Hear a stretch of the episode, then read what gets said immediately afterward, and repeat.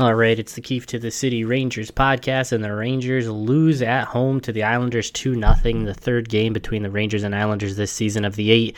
Uh, the Rangers lost the first game in a shutout, then they shut out the Islanders in the second game. They get shut out again here in the third game, so a shutout by one of the two teams in all three games so far, and the Rangers take a 2 0 loss at home to end this sort of uh, mini run they got on to get back into things, to get back into the playoff race in the East. And it sounds crazy to say to get back into the playoff race in the East uh, just 11 games into the season, but that 11th game was the 20% mark of the season. So the season is now a fifth of the way over, and the Rangers have gone four, four five, and two in those 11 games, uh, giving up two huge points to the rival Islanders on Monday night at the Garden. And it was a 0 0 game for the most part uh, until the third period when Suzuki scored at 11.15 of the third, and then Martin scores uh, just two minutes and five seconds later to sort of uh, put the game out of reach. A two goal deficit against the Islanders is hard enough to come back on, uh, let alone with seven minutes uh, or six minutes and 40 seconds to play in the game. So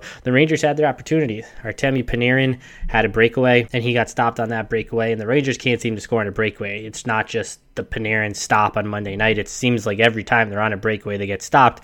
And whenever the opposition's on a breakaway, they score long are long gone are the days of Henrik Lundqvist, you know, guaranteeing a stop on a breakaway. Uh, it seems like Shesterkin and Georgiev beat every time they see uh, they see a breakaway. So Panarin, I mean, he's done his part this season. He could have more points. He has 15 points in 11 games. He could have more uh, if he caught a couple bounces here and there, but he's not the problem here. Uh, Mika Zibanejad missed a golden opportunity um, on an odd man rush that he walked in and he made a great move and then he shot it and then he got stuffed too. He has one goal in 11 games guy who led the team in scoring last year with 41 goals, had the most goals in the NHL after the new year. He has one goal in 11 games. He has as many goals as Colin Blackwell and Brendan Lemieux and Anthony Bitetto. He has less goals than Ryan Strome and Philip Chytil, who's only played in five games, and Kevin Rooney, who barely plays, and Kaapo Kakko, who missed games with who missed the game with injury. So Mika's advantage at one goal, two assists, three points in 11 games. That's just not going to cut it. Not when you're a top player, top two player on this team. And to me, Panarin's the best player on the team, but at worst, what is Zibanejad? 1A, 1B, whatever you want to call it?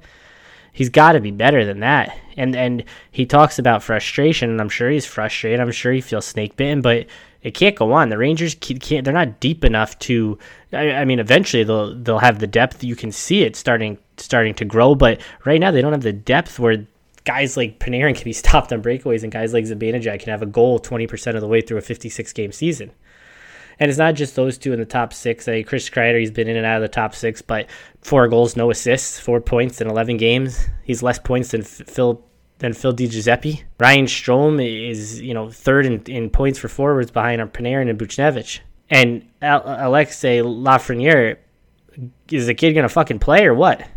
He's on the third line. He's on the second power play. This is the number one overall pick. This isn't some kid who was a mid-round pick who who made the team surprisingly out of camp and should have been back in juniors. It's the number one overall pick compared to Sidney Crosby, considered to be a generational player, and he's like barely being given ice time. And I know it's tough to get on the Rangers because they had won three out of four. They had gotten uh, seven of a possible eight points, and they're not going to win every single game. But when they do lose, the reasons they lose are glaring. And Shesterkin in net, he played fine.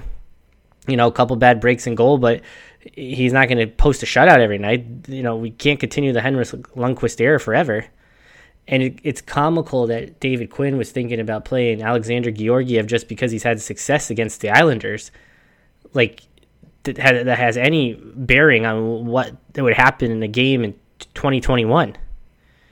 Shesterkin's the best goalie on the team. The team has one game in a week span. You play the best goalie.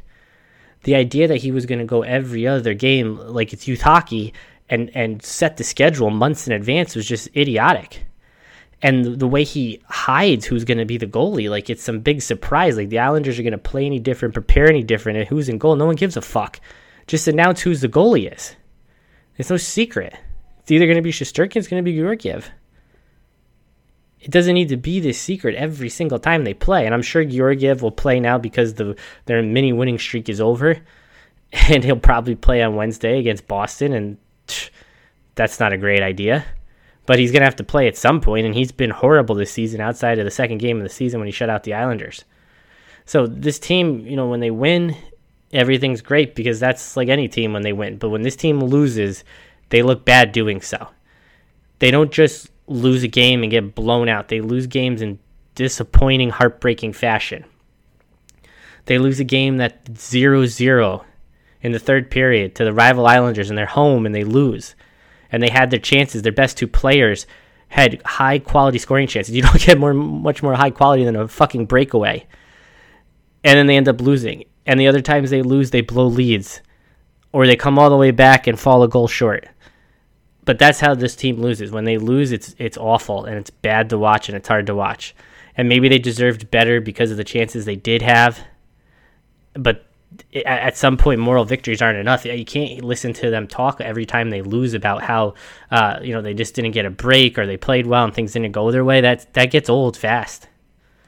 And when you're four, five, and two in a 56 game season, and you're barely staying afloat with the way the Flyers are playing and the Bruins are playing, and the Capitals, thankfully they've come back down to earth, and thankfully the Penguins aren't made out to be what they usually are, because it's giving the Rangers a chance to stay alive and that's what they need right now. But until the top six can get it together, they just need to tread water. And you hope they get it together. I mean, a fifth of the way through, you'd think it would have happened by now. And every game it doesn't happen, you say, well, at least they are where they are and they haven't gotten any production from the top six.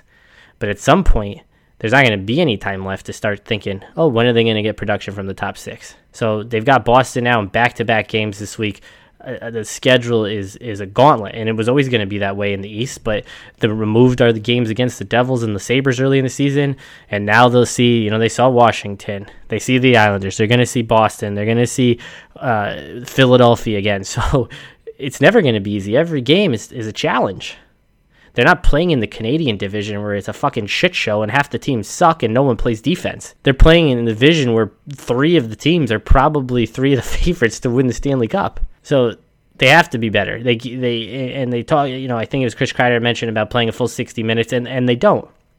They could play fifty nine minutes, but in that one minute they take off, they do give up goals every time. They can go down, control play, possess the puck for five minutes. The other team comes down, first chance they score. It always happens to them, and it happened again against the Islanders. It's not like the Islanders had any great goals. The Martin goal was actually pretty nice for given you know his ability and his level of play the Rangers can't afford to take a, a second off in any game. They're not good enough to overcome that. They don't overcome deficits. They're good at blowing leads and they're bad at overcoming def- deficits. So they, they can't afford to take any time off. So they'll be back at it on Wednesday night against Boston. The first time they've seen them all year. They're the best team in the NHL again. They just they let Torey Krug go. They let Zdeno Chara walk. Still the best team in the league. So Rangers have their work cut out for them the next two games. Uh, that'll do it for today. I'll be back on Thursday to talk Rangers Bruins. Thanks for listening.